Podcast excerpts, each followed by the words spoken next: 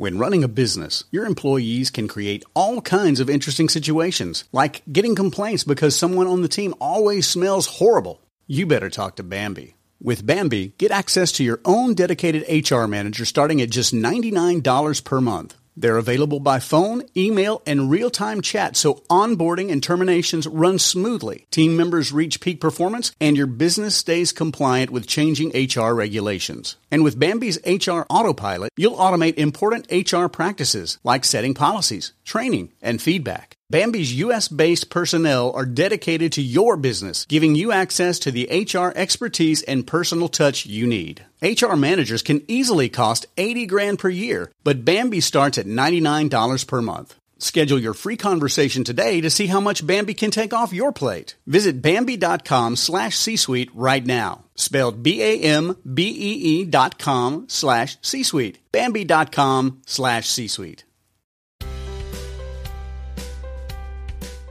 Welcome to the Family Brain with your host, Megan Gibson. The well being of one person in a family affects the whole family system. This is a supportive community to share research, resources, stories, tips, and life hacks to keep the family brain healthy. Thanks for listening to the Family Brain. I'm your host, Megan Gibson, and today I will be talking to a friend in real life, Jill Cullinan. Jill and I were neighbors and ended up helping co found Project Brave. Jill is the president, and I wanted to talk to her at this point in the podcast. I think when I first started the podcast, I wasn't I wanted to make sure this wasn't a Project Brave podcast because I wanted to cover lots of different topics, but honestly, Project Brave and sort of what I learned in in getting Project Brave started helped me see that podcasts like this might be useful to other people. Um, just learning more about resources that I didn't know existed and people doing good work in a variety of spaces. And to me, that is just very hopeful. So I wanted to put that message out there. Project Brave is a nonprofit and it works to educate young children um, between elementary to middle school about healthy relationships.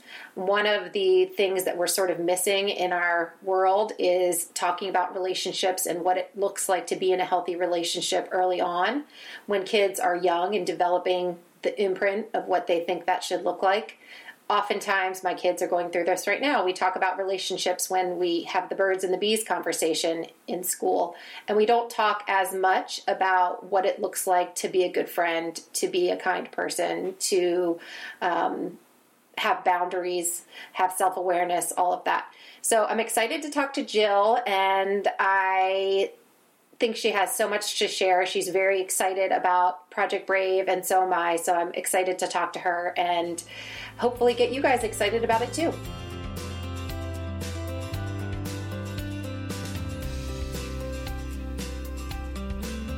This is your second episode of the Family Brain. I know, I know. I feel like I should get like an award or something. Um, you're just in a special category.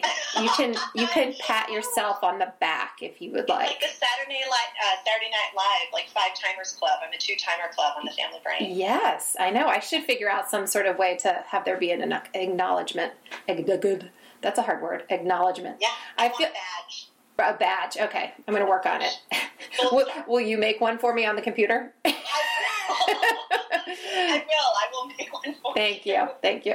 So today we talked in general about your life and just family life on the last the last time you were on, but today we're going to really focus on Project Brave, the nonprofit that you helped co-found, and I would love for you to just talk a little bit about what Project Brave is. I am also the other co-founder or co-founders. How many do we have? We have a lot of people that help bring that together. Um, and I would love for you to just talk about. So, if somebody said in a nutshell, what is Project Brave? Like, what would be your answer? Uh, my answer would be that it's a nonprofit organization with the mission of helping to create an atmosphere where people have the tools and understand that the most important time to talk with kids about relationship skills isn't middle school, isn't high school when we normally would think that because, of course, that's when they're dating. It's actually elementary school, and it's making sure that those skills are being maximized to their fullest potential because they're actually developing those skills between the ages of six and ten, which is mind blowing, right? It's Yeah. like it's playing on the swings and it's on the soccer field and it's you know hanging out in class and it's the lunch table Right. in first grade. What do you do if someone takes the last cupcake, or you know, or, Right, or takes your pencil, or takes your seat in the in the gym? Or, or like my son in first grade is the example I give to everybody. There was a boy who would come up to my now 10 year old son when he was six and in first grade and say, If you don't play with me today, I'm not going to be friends with you for the next three days. And it was like, uh, you know, I, I didn't have this knowledge. We didn't have Project Brave at that point yet. And I just, you know, I approached it from different angles. I'm like, well, you know, he obviously seems like he's having a hard time, you know, and it doesn't mean you have to be friends with him, but, you know, maybe we can just try to, you know, talk about empathy and, and whatnot. And that didn't work. And so, you know, it, he kept going with it, and my son kept getting uncomfortable, and we had to kind of have a conversation with the teacher. And, you know, and now looking back, I'm thinking, wow, that was a huge life lesson in um, conditional relationships. Mm. Yeah. And what did he end up doing? Um, well, it ended up that they were just kept apart. Yeah. um, because the boy ended up becoming a little aggressive about it. And it even kind of flowed over into second grade when um, one of the teachers, actually his first grade teacher, reached out to me and said, You know, I'm getting ready to place him into the next class. Do you want him to be kept separate from this other boy again for another year? And, you know, part of me was like, well, yeah, but then part of me was, well, what do I do here? You know, do I you know, do I do I not give him that lesson, that grit that's potential there, or do I just protect him from it? And you know, I still don't know if I made the right choice. I said just don't even do, you know, don't keep them, don't put them together this year. Keep them apart one more year, and we'll just see what happens. And it's just the decision that I made, but it's such a simple little thing, Right. And you know, that's as someone who survived a nearly eight year abusive relationship myself. I look at that and I get chills because that's, you know, if you don't do this for me, I'm not going to do this for you. And if you do do this, I'm going to reward you. If you keep my secrets, I Right. won't hurt you anymore. Yeah. You know, and it's this crazy, you know, or even just a weird friendship. You know, it's just a very strange conditional friendship, and that's not how friendship should be. And so that instance in itself, you know, just mind blowing to me. First Yeah. grade, Yeah. and it was all about conditional relationships. And we had a huge opportunity there that I don't know, looking back, that we handled it the way I would have handled it now, Right. knowing what I know. Right. Well, and that's one of the things. So, in this podcast, I've mentioned on other episodes sort of what happened with Casey and how Project Brave came to be, um, and we can we can sort of tell a little bit about why we started Project Brave.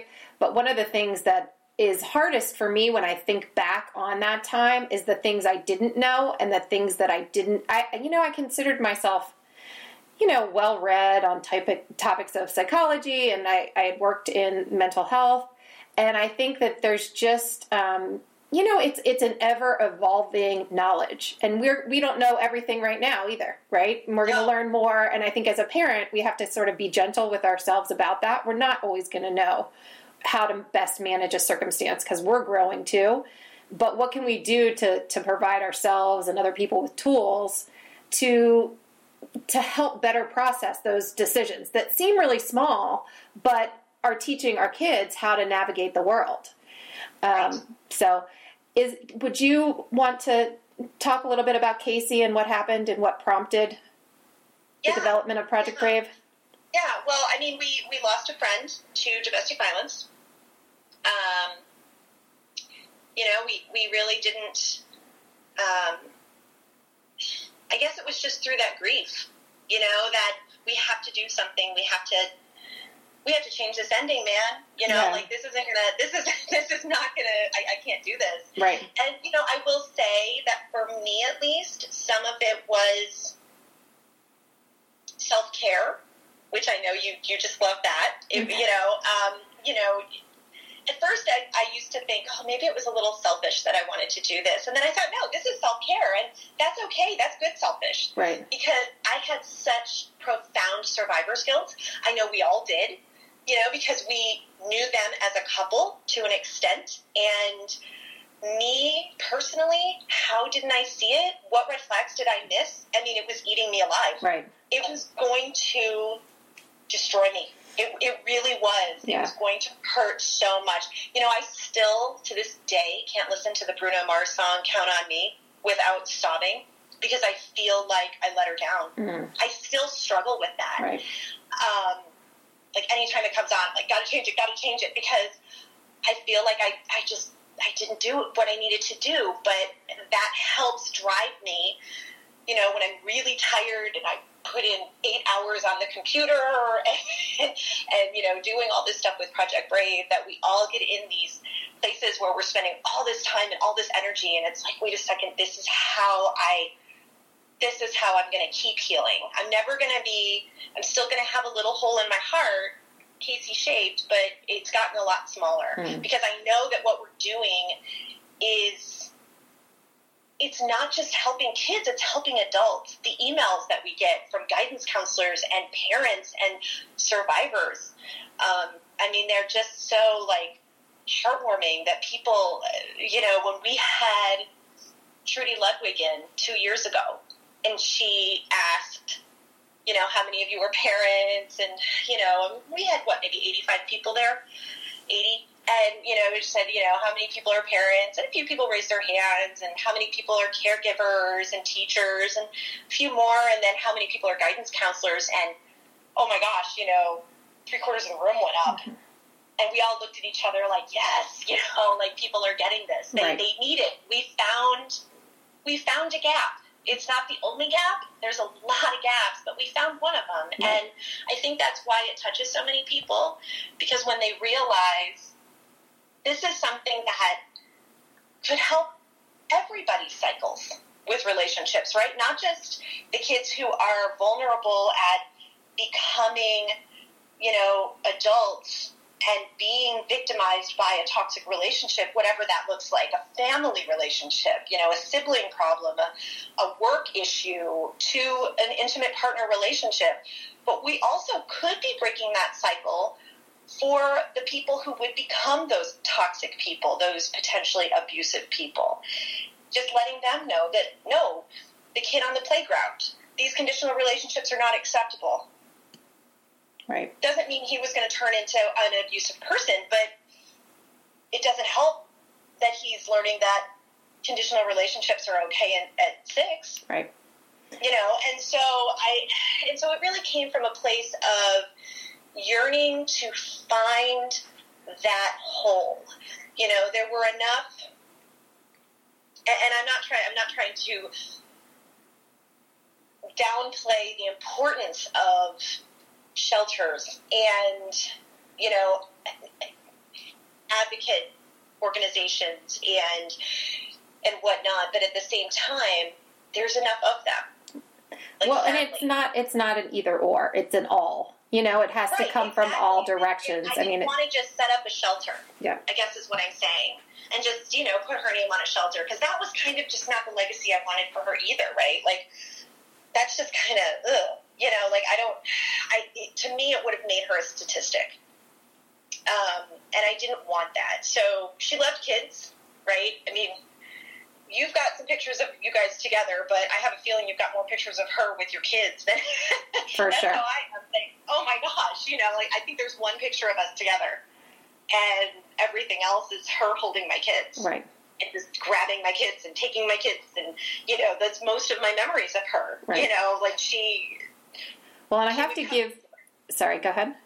No, like she would come over. There was one time I I called her, or she had texted me rather, and she said, you know, how are things going? She knew that my husband was working a lot, that I had a newborn who was, you know, a little colicky, a little fussy at times, and she, uh, said, you know, not good. You know, I don't know. I don't know what's happening, but you know, she won't stop crying. she walked over in scrub pants, a t-shirt, and fuzzy socks, you know, and from her house, you know, what six houses away, and just looks at me, walks in the door all casual, and goes, "Give me that baby."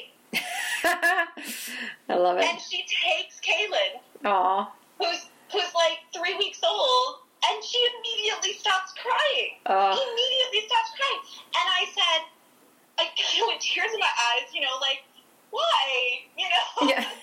I finally get. I have a girl. I've got two boys. I get my my third is a girl. I'm so excited. And she doesn't want anything to do with me. You know, why you? And she looks at me with that smirk because she was there for her her um, C-section. She was my anesthesiologist, and she still kept joking. I saw her first. I saw her first. And she looked right at me and she said, "Well, you know, it's not my fault. She's like a little bird. She saw me first, and she imprinted on me." And that's where Kaylin got the nickname Birdie. I had That's no idea. Yeah, that's why I Oh, started calling her. That's why we started calling her Birdie. oh, and I was sweet. just like, "Girl, you know." Yeah, She's like, "Now go lay down." You know, she's Right. like, "I got this." just very matter of fact. Well, that's the hard part, I think, looking back, and just it, it reminds me, and you telling this story, is that that's the thing I think we don't necessarily realize is people can be strong in so many different ways, and that doesn't mean that they might not need help or support or you know and i think that she was a good example of like so strong so strong like had it all you know figured out and was always helpful to all of us. She um, went to Ecuador? How many times a year? yeah Take care of people. Right, right. Hundreds of people on her own dime. Right. But that we all have sort of like a um, what's the word? Uh, vulnerability in in in not it, vulnerability gets used a lot now about being honest and being truth tellers and, and speaking our truth. But I think that sometimes too, even the most strong people we know have the spots that they can be manipulated or tricked or have, you know yeah, the hole in their armor. yeah yeah because we're human we're human beings Yeah. i mean And hers was her heart. yeah, and I think It was um, her. It was her greatest, greatest attribute and her biggest, you know, her biggest flaw in the end. yeah. Um, I wanted to talk a little bit more about what Project Brave looks like these days, just in terms of um, what what the actual program is. I was wondering if you could talk a little bit about our book program and about our social Yeah, media and just sort of. It's so fun how it's evolved. Like I, it- I agree. you know, we kind of we were kind of initially thinking, remember the social emotional learning curriculums and helping implement them into the schools, and then it was just like, wow, so many roadblocks, so many roadblocks. And and you made a good point. You're like, you know, things are kind of headed that way on their own, so I don't know that we need to really worry about advocating for it. And you know, I remember our very first. Um, it, it was just kind of like a, it wasn't an official board meeting. It was just at my house, and we got everyone together to just kind of connect. And you came in and you were like, "We got to do books. We got to do books." And everyone's like, "Slow down, Megan." and you're like, "No, we got to do books." And it ended up being books. I mean, everything that has worked well has just been so organic and so it- it's it's like we've just kind of learned along the way. We need to work smarter, not harder.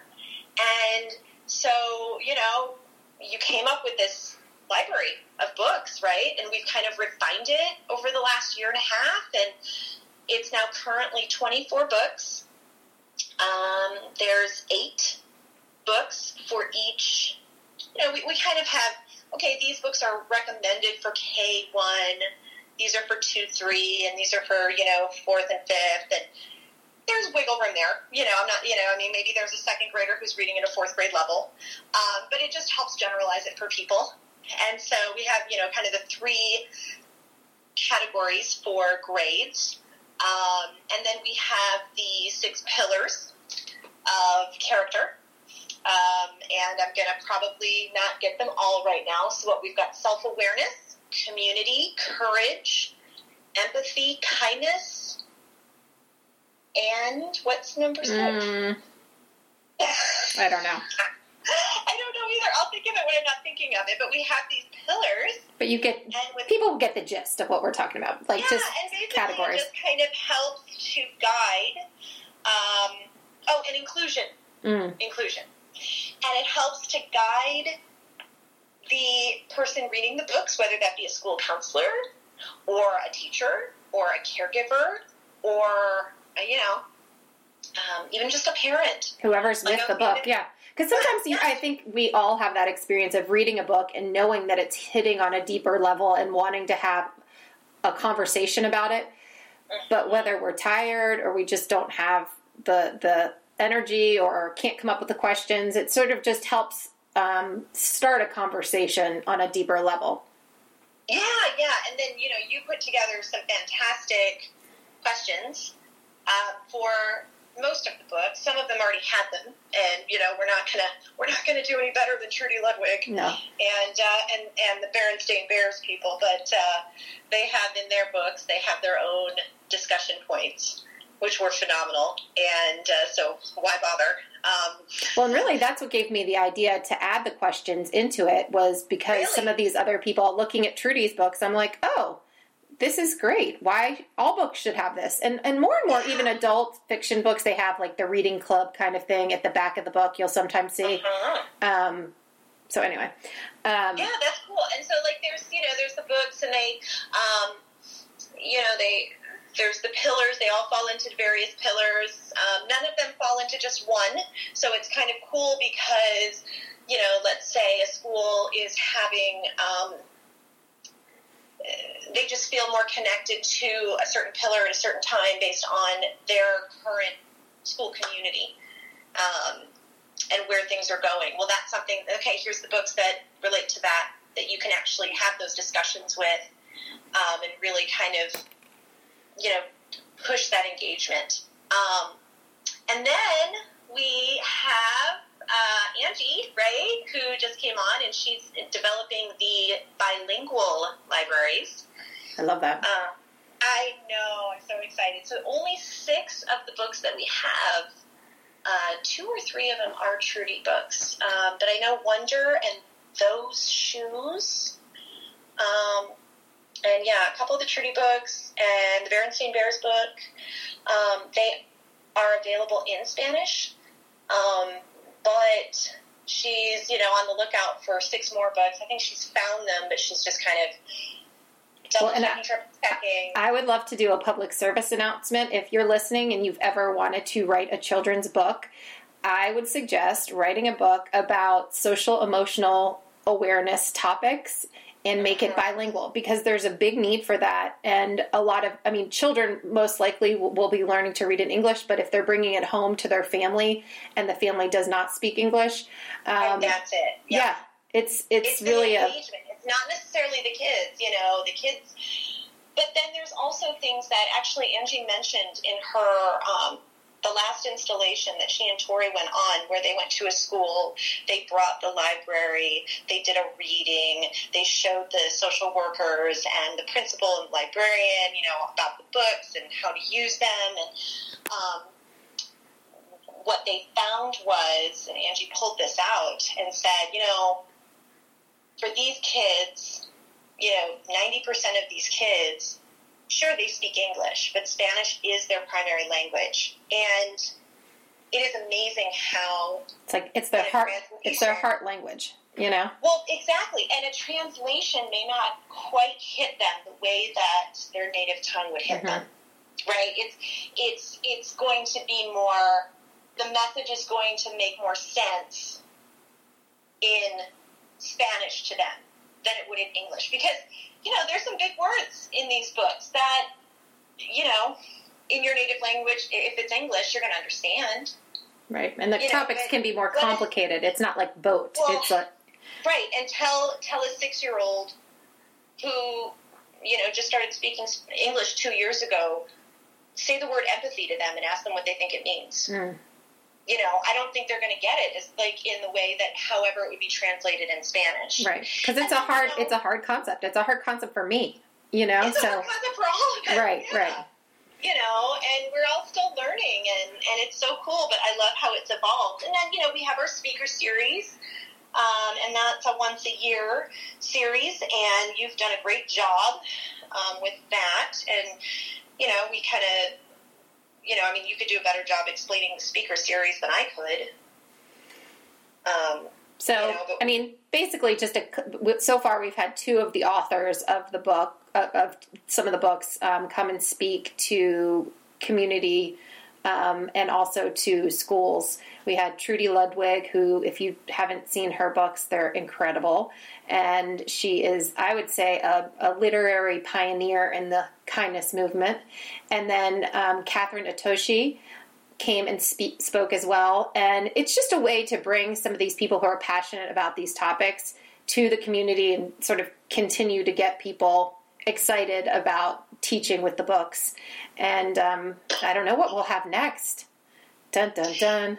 We'll, Yeah, we'll have know, to see. right? What's- Wait and see. be up our sleeve? I know. Well, it was funny because one of the principals, um, uh, there was a man, a male principal, who was at the Kathryn event, um, the adult event at SA Youth, and he, Tori, happened to reach out to him because that was the district that she's focusing on at the time, and or she reached out to their guidance counselor, and he got wind of it and called her back, and you know was like oh, you know, like, oh I really want these books. I'm really excited about this. I'm so excited. You know, like he was through the ceiling Yeah. With just brimming with excitement and anticipation and encouragement about the program and about how he's already thought about, you know, all these different ways he's going to implement it into the school. And so all the kids have access. And, you know, it's just like, oh, this is so cool. You know, Right. like it's, so it's fun to see the excitement um, from the social workers, the guidance counselors, the faculty, the teachers. And, you know, in speaking with some of them on a personal level, it's because they know that this has been necessary for a really long time, but it just hasn't been available. No one actually put it together. Right. Um, and that's where, you know, when I say we fill the gap, we fill the gap. Right. You know, that's, Well, and I think what's you know, there was a interesting. With the difference between a curriculum and just books that are already in libraries already is that curriculum there's a lot of steps to approval and you know what are we going to teach and how are we going to teach it and with books it's like kids are already reading books you know and this is just a way to to make it be fun Well, um, and reading initiatives are really a priority in Texas schools at this point. You know, I mean, Right. that's the focus: reading, reading, reading, reading, reading, and um, it, we just are just kind of stepping in and saying, "Well, here's some books. right right Here's here's some topics to discuss, and here's some positive things that could happen because of it." Right, and I think it can change the if if the school community is on board, it can change just the feeling of being in a place. You know, like one of the things I noticed, you know, we have moved to Austin, and one of the things that is going on in the district here is that they're focusing on this um, Mr. Rogers inspired "Won't You Be My Neighbor," and just like being kindness and being a good neighbor and focusing on character traits of kids and not as much on um, their achievement on a math test or you know and, and not not to say that that's not important either but i think that it has to come from all the players. It can't just be you know you, you put some books in the school and expect change to happen because it's sitting on the floor. It has to be in kids hands. It has to be in counselors hands teachers hands parents hands. It has to be a part of what you're really trying to do. Um, so um, i'm just curious. That, that reminds me of Yeah. his quote that's very well known. That is really, I mean, I have, so I'm this big dork that, like, I'll find these quotes and write them on post its and stick them on my mirror or stick them you know, on my computer. And I have the one where he said, when I was a boy and I would see scary things in the news, my mother would say to me, look for the helpers. You mm-hmm. will always find people who are helping.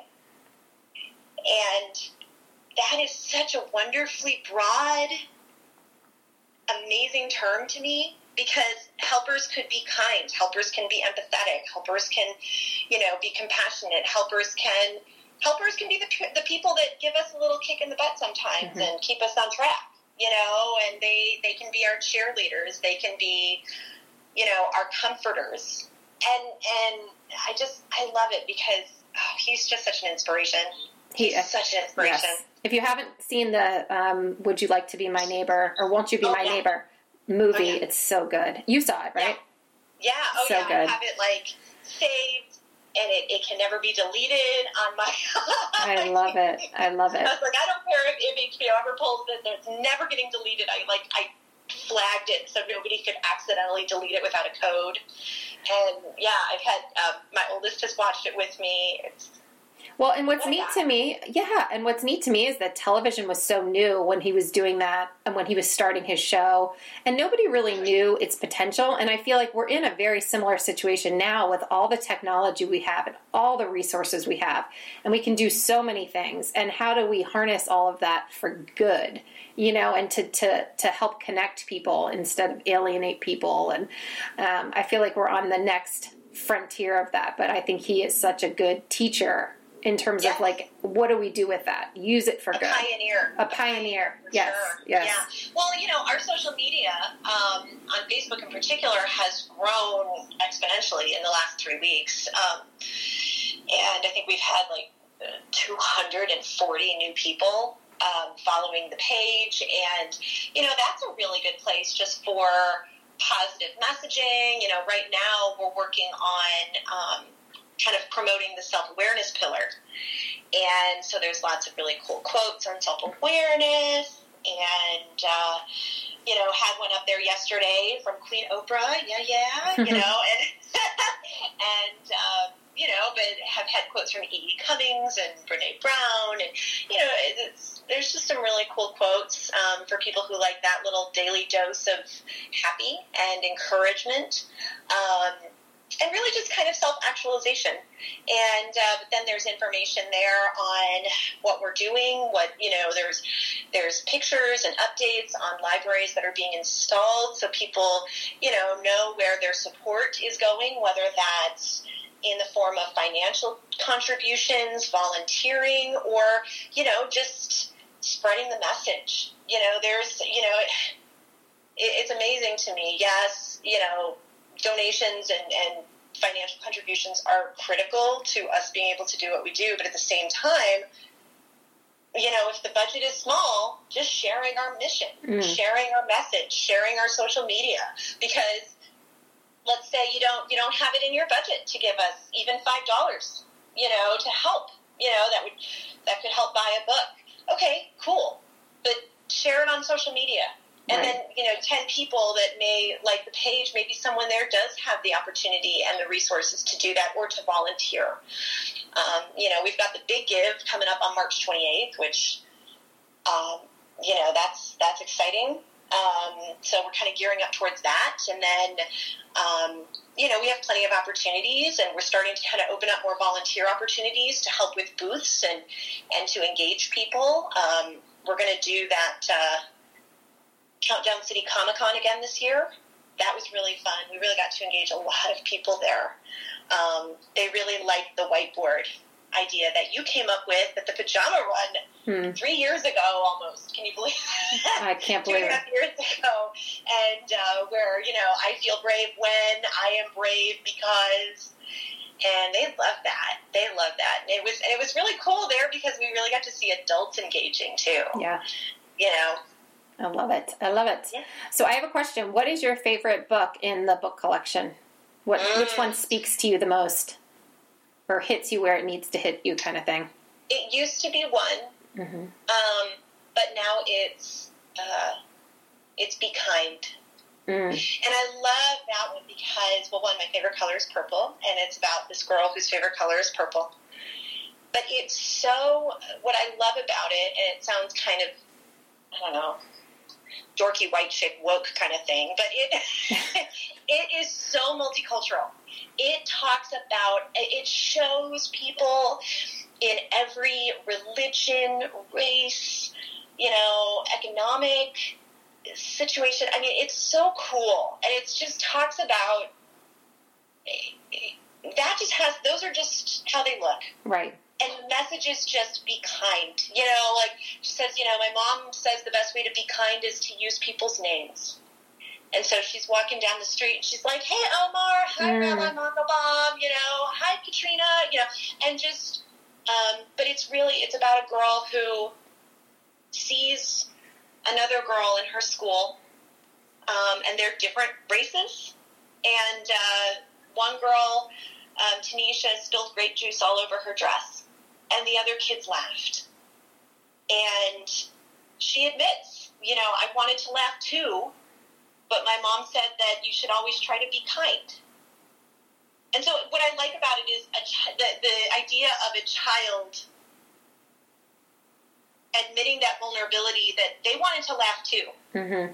They wanted to join that group of thinking something was funny. Mm-hmm. And sometimes And it's easier, that- right? It's easier And to just join. said, yeah. you know, and, and, and she said, you know, being kind is hard. It's scary. Sometimes, you know, going up and talking to someone who is sitting alone at lunch, that's terrifying for a kid. Because now your entire social status could change because of somewhere you sit. And that's kind of the reality of, of growing up, unfortunately. And we can't change that, but we can at least, you know, change hearts and minds to maybe be willing to take that risk. Right. I love it. I Yeah, love it. It I is a it. nice collection, and there's just, I mean, it. I'll tell you what, I get tired. I, I have gotten tired of reading books to my kids sometimes because it's some some of the books are just so annoying. You know, like the ones that are. I, I'm trying to think of one that. Interrupting chicken. Oh, I don't. I don't have that one. I've tried to not get them in my house. Yeah, but it's Like just. the book with no pictures. Hilarious. Love BJ Novak. Love that book.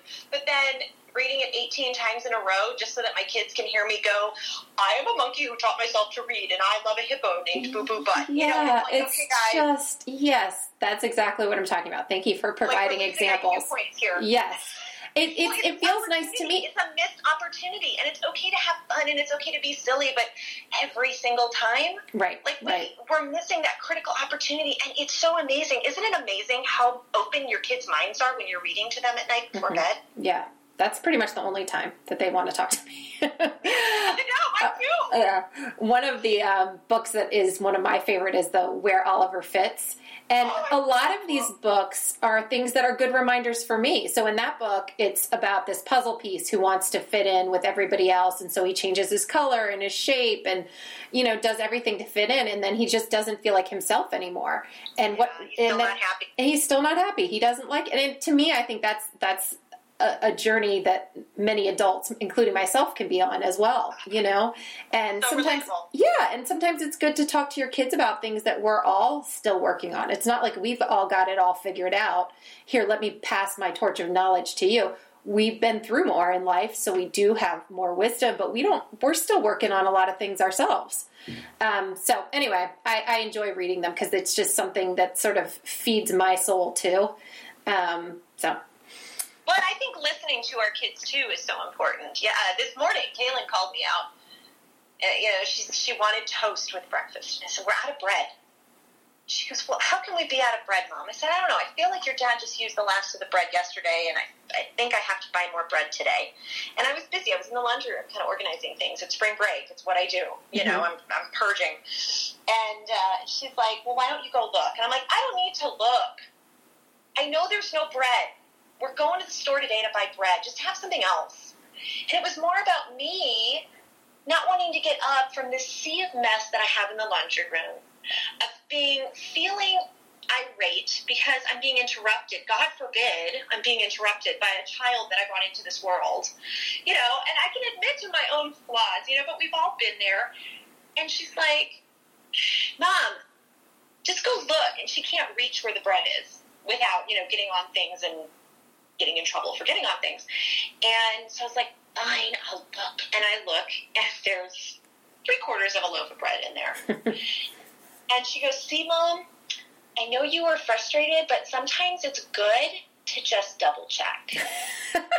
this is a year old. Oh my gosh, And I you know love what? it. She schooled me. And Yeah. maybe I should not be so defiant and, you know, about it and so defensive when she, and I, you know, when she calls me out. And I looked at her and I said, you know what, Kaylin, you are absolutely right. I'm very sorry that I didn't just take your advice in the beginning and got frustrated. You're right. I should just double check. Right. And that's listening. And that's part of, you know, it's part of the whole gig. It's part of teaching, you know, healthy relationships. It's part of teaching, you know, skills, life Right. skills. Right. You know, just listen to them. They are, it's kind of crazy how smart they can be, Right. but then you know, you have those moments where you know I tell my eight year old go upstairs and get dressed, and 20 minutes later I go up there and he's wearing one sock, Yeah. completely naked on the rest of him, with a toothbrush dangling out of his mouth, playing on a Nintendo Switch or something, and I'm like, really? Yeah. Right? you know, you have those reminders that they may be smart sometimes, but they're not that mature. And so it is also our job to not just listen to them, but to steer them in the right direction. And, you know, I mean, if, I don't want my kids to repeat my cycle. I mean, they have a wonderful father. I have the most supportive husband that I probably, and I, and I say this with all honesty, I probably don't deserve half the time because he is really a great guy, and I'm a little harder on him than I need to be. But that's that's part of my baggage and my PTSD and my my own issues. Um, but I just I didn't have parents who were abusive. I didn't have parents who were abusive towards each other, towards me. They were young. They made a lot of mistakes, but you know, they nobody. It just didn't happen, and I ended up like that. So there's no reason that my kids couldn't end up in an in an unhealthy, toxic, abusive, dangerous, potentially deadly relationship. And so, you know, and no matter who they are, and they can be like Casey, a, a physician who was a nurse, who was a mom, who was, you know, devoted to Bible study and being there for her neighbors and doing all the things and flying across the country or across the world rather to help take care of people and still, you know, end up in the wrong situation. And so it's really important that we talk to them now, that we talk to them when they're young. Because I would hate for for anything. I mean, you can't you can't take it back, and you don't get do overs on What- their childhood. What would you say is the biggest thing that you've learned through the process of losing Casey about signs to look for or things that if you're in a your friend is dating someone or you're someone in your family or if you're in a new relationship what would you say is the biggest thing that you've I mean and it's it's complicated it, it I know there's a No, number of I can things tell you what it is. Okay. It's very simple, and, Okay. it's, and it's so simple it's scary. okay Social media is a lot of lies. mm, Everything looked fine, right? yeah You, I mean, you know, I went to her Facebook the other day just to look for some pictures of her, and there's still pictures up of the two of them, and everything was great. hmm And it's this mask. right It's a mask that we get to hide behind for all of us.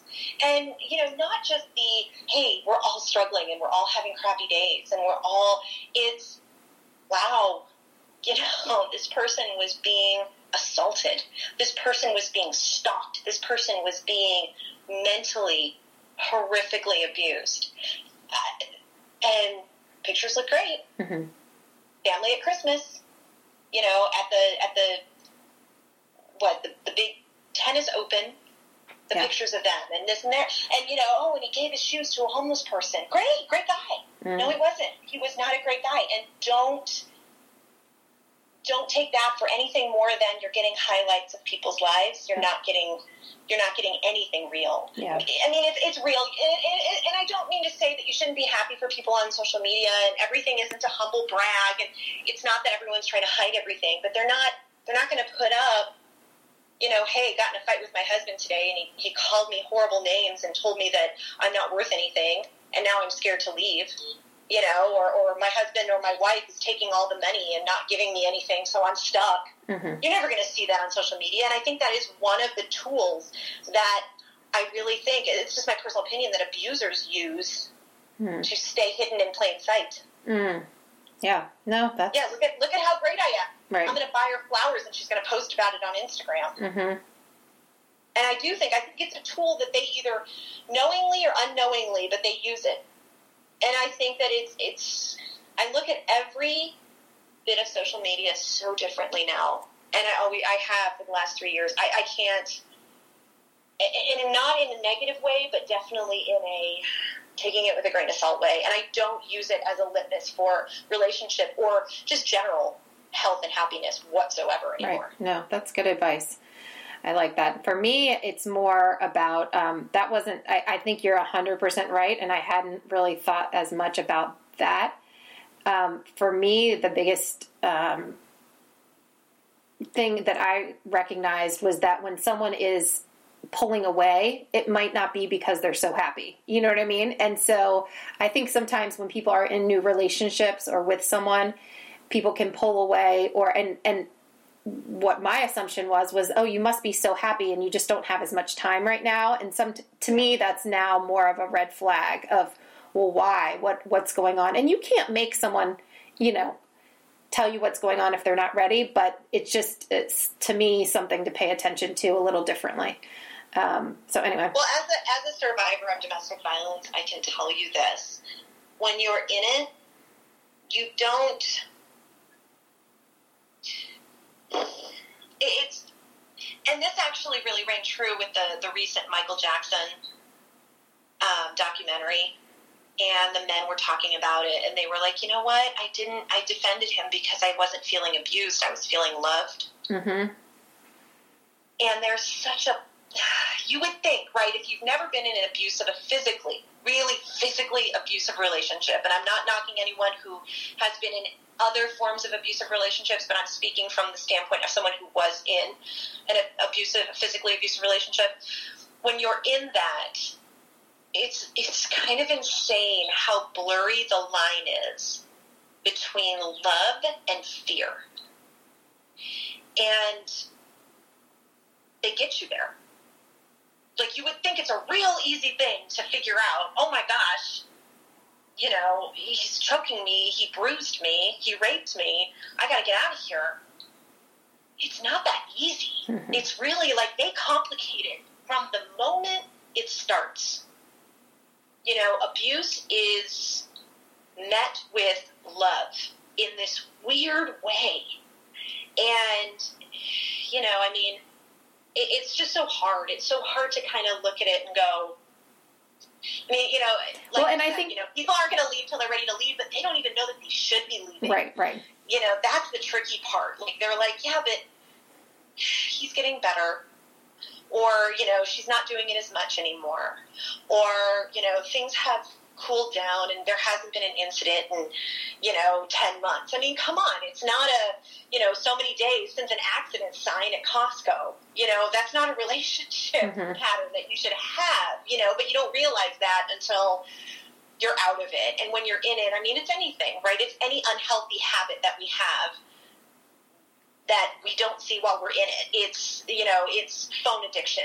It's you know not it, it's it, it's abusive relationships it's working too much Mhm. it's it's anything that you're doing that is harmful to you in a way that you're not going to see it until you're out of it. Hmm and hindsight you know it's always easy right. but there's nothing you can do. But yeah i do agree that yeah the pulling away and me for me i just was like she's working all the time. She's always working. Right you know it didn't it didn't And she was, and she was, so, me. she was yeah, that was yeah. the tricky part yeah you know it's but yeah you're right it's the pulling away too So I'm curious, as you do all, I think I asked you this before, but I'll ask again. As you do all this good work for Project Brave and taking care of your family, what is something that you really hold on to for your own self care? Well, I know I talked about self care with you before, but there's a couple new things that I'm doing for self care that um, I'm really excited about. So, um, one of the things actually that Casey and I used to joke about with was that we both did cross stitch, like little old ladies.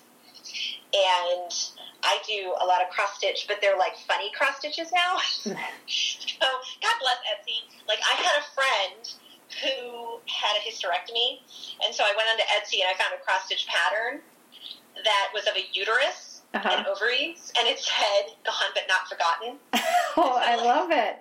So I cross stitched that and put it in like the little grandma cross stitch hoop. And um, I'm actually, I've been, you know, um, I've been actually working on one for Stephanie on our board for um, months since her birthday was in November, and I haven't finished it because I'm a bad friend.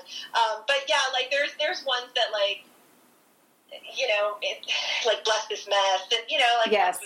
Explicit language on them that I find hilarious, and it's just such it's such joy, and it's and I listen to podcasts, the Family Brain being one of them, while I do that. Um, and then my other one is I, I found a, an app called Aaptiv, and I actually, for the first time in my life, actually like working out. It's like a personal trainer in your ear, and uh, so I'm getting fit. Get it, girl. Um, I'm getting fit. I'm getting my workout on. Except I've had turf toe for for three weeks, and I haven't been able to do too much because ow, that hurts. Um, but but yeah, so those are my two big things right now. I love it. Um, Yeah, yeah, it's pretty fun. So, is there anything? you? You know, no one. I don't know anyone's asking you these days. What are you doing for self care? What am I doing for self care these days? Well, I just started working out again. Um, after our move, I. I don't know. I, I just wasn't taking care of myself as well just because we were settling in. And it feels really good to just get back in a routine of exercising. And um, I, what else am I doing? I'm trying to read more instead of being on my phone or on Netflix. So I've been reading a lot. And since the weather is improving, I'm reading outside, which feels really good. Um, and I, I could go on and on. I like being asked questions. Um, I also have been enjoying letting my kids figure things out for themselves um, and the freedom that comes with that. Just kind of, I don't know, figure it out. I, I mean, I'm here and I will answer if I truly think that, that you can't. But um, I just think they're capable of so much more than I have historically allowed them to be. And I'm just sort of seeing what they do with things, and it's very freeing. I'll tell you that. I love that you're giving your kids the gift of grit. yes, I'm working on it. Really? I mean, so many of us forget to do that these days. Um, what are you reading, by the way? So I just started reading a bunch of books by Mary Pipher. She wrote uh, years ago, and actually, she is a therapist who um, motivated me to become a therapist. She wrote a book called Reviving Ophelia. She was working in therapy with women and girls, primarily girls, and it was just about the different issues that girls deal with in adolescence. And I read that book probably when I was a teenager, and I still have it because I was like, this is the job I want to do.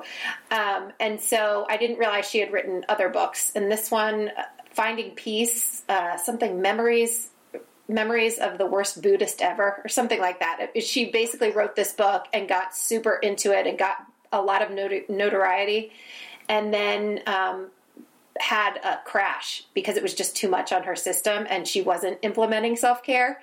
And so it was just cool for me to see how somebody who, you know, we all have these, or not we all, but I sometimes can think, well, why, why don't I have a book on the bestseller list? Or why am I not, you know, on a speaking tour?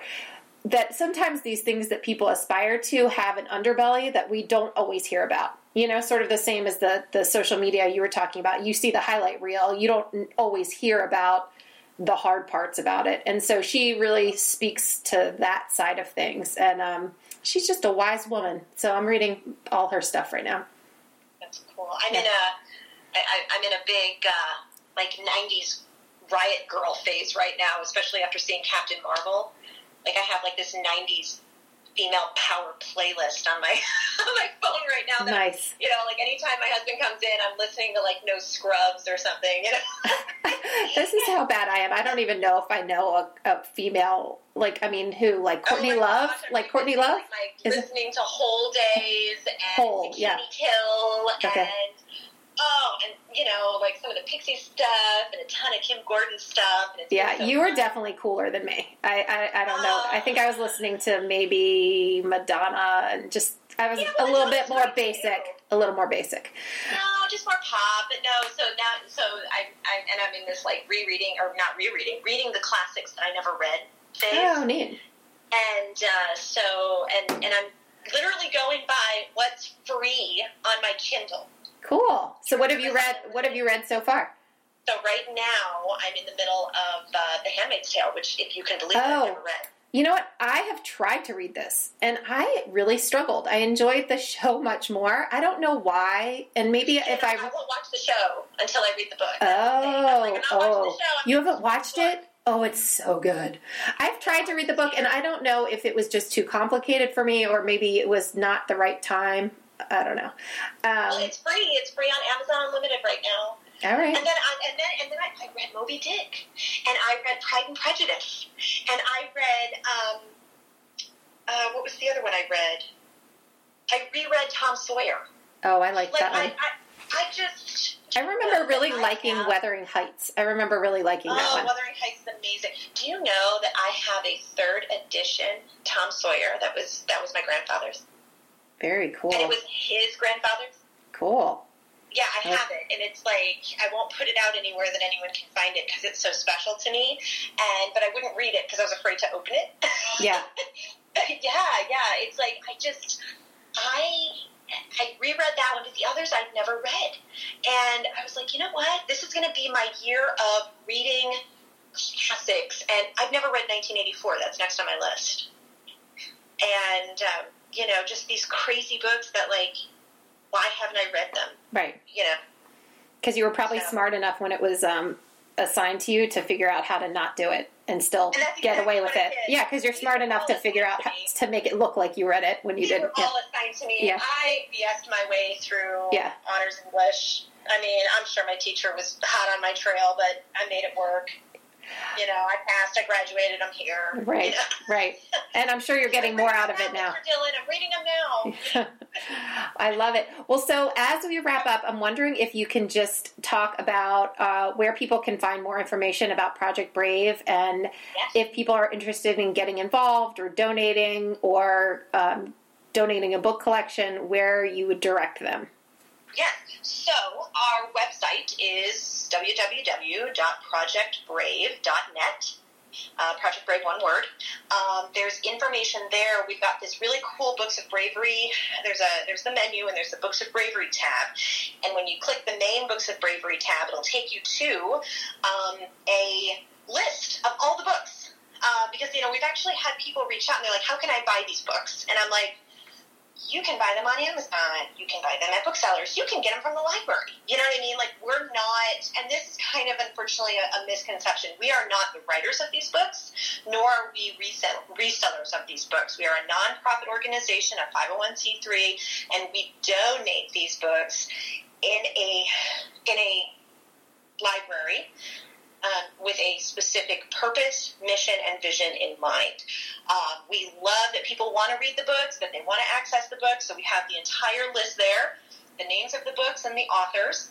And then um, there's another tab where you can go to, and it says Bob Discussion Topics. And that is all the discussion topics that were written by our fabulous podcast host, Megan Gibson. Um, and I believe Erica Shapiro helped with some of them. And um, they, the ones that were written by our team are there. They're clickable. You click on it. They're available for download for private use. Um, and then there are a list of the books that have discussion points already in them to so people understand, okay, when you get this book, they're already there. So you don't even need to come here and download anything. Um, and then also on the Books of Bravery main page, we have the um, information on how someone can personally sponsor a library for a $450 donation. And basically, what that does is $350 of it covers the cost of the books, the stand, and shipping. And it goes anywhere in the continental United States. We don't have the ability to ship out of the country yet, um, just for financial purposes.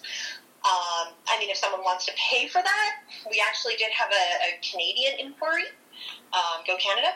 Uh, but um, yeah, we've got that, and then $100 will be a donation to the organization uh, out of that 450 and that $100 is actually something that can be written off because it's a straight donation. Um, and then um, we also have uh, information there on how you can, if you're in Bexar County, the San Antonio area, and those areas surrounding, there is information there on how you can contact us about having a library donated to your school child focused center or practitioner office. And then there's also information, um, you're also welcome to reach out if you're in Texas.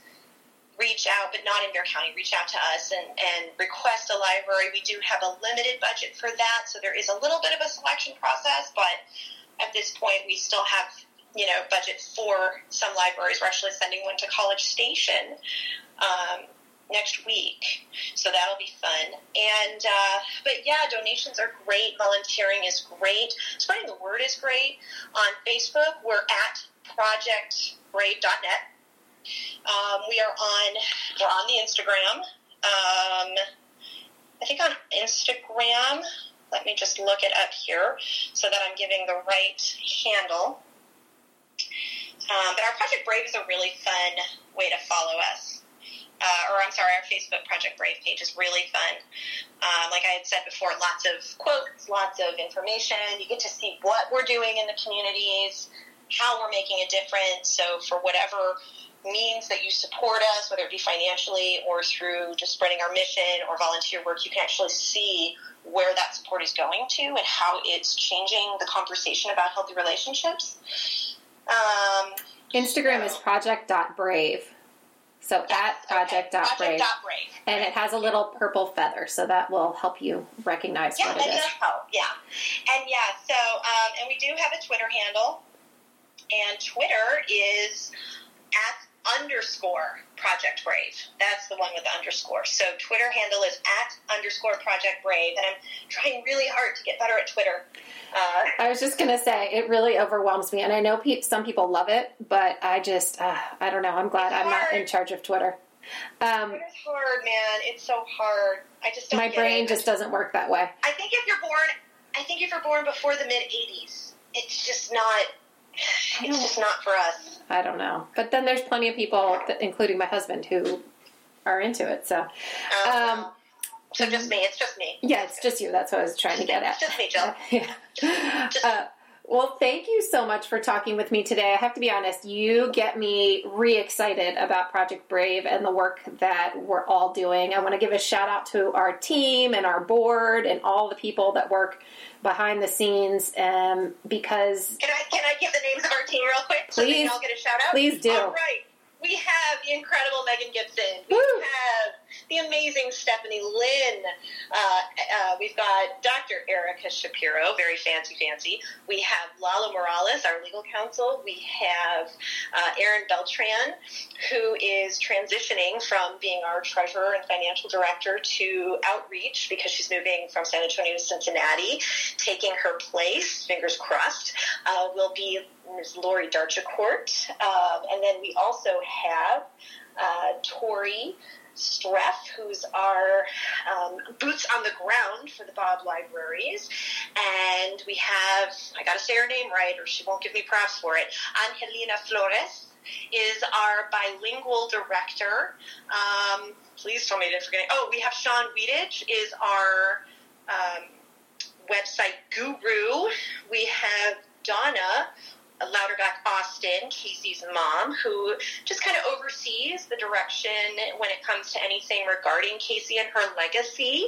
Uh, and we have Carol Dixon, who is our fundraising guru. I think I got everyone there.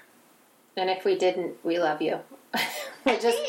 and you. And me! Yes, and all the We all families. this together and said, I need everybody's help. Yes, and all the families people in. And all the families behind the the people on the volunteering side because it's, it's a, definitely a team effort, especially during those crunch times when there's fundraising and you know we we uh, we need that backup. Oh my gosh, do we? Do we? And and former shout outs to Jill Goolsby, one of our original founding members. Yes, Um, so yeah, just wonderful, wonderful help there getting everything off the ground. And yeah, lots of exciting things happening. Well- it's taking off. I have a meeting with the mayor's wife this week. so- perfect. Make sure you Very wear your exciting. pearls. No, I'm just kidding. Um, what's cool is he's not that kind of mayor. So. Yes, clutch your pearls. Well, good luck with the meeting, and thank you so much for sharing the message and your enthusiasm. And I, I know people will benefit from hearing your excitement and your passion for this project. Thanks for listening to the Family Brain and for my conversation with Jill Cullinan. I hope you enjoyed how enthusiastic she is about the project and the work we're doing, and uh, it genuinely got me excited again. So, thank you, Jill, for sharing your enthusiasm about this important topic. And if you're willing, I would love for listeners to leave a review on iTunes. It helps people find the podcast, it helps when people are just kind of browsing around for something to listen to puts that on their radar. And it's not super easy to find. You have to go to where the list of all the episodes I've recorded are, and at the very bottom of that list, there's a little icon that says write a review. So that would be greatly appreciated. And if you um, would like to, you can find us online, familybrainpodcast.com, where all the episodes are as well. And I'm on Facebook, The Family Brain, and on Instagram, Family Brain Podcast. So thanks for listening.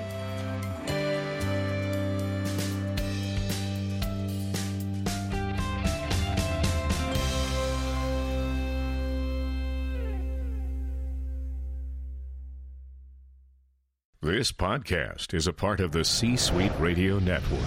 For more top business podcasts, visit c-suiteradio.com.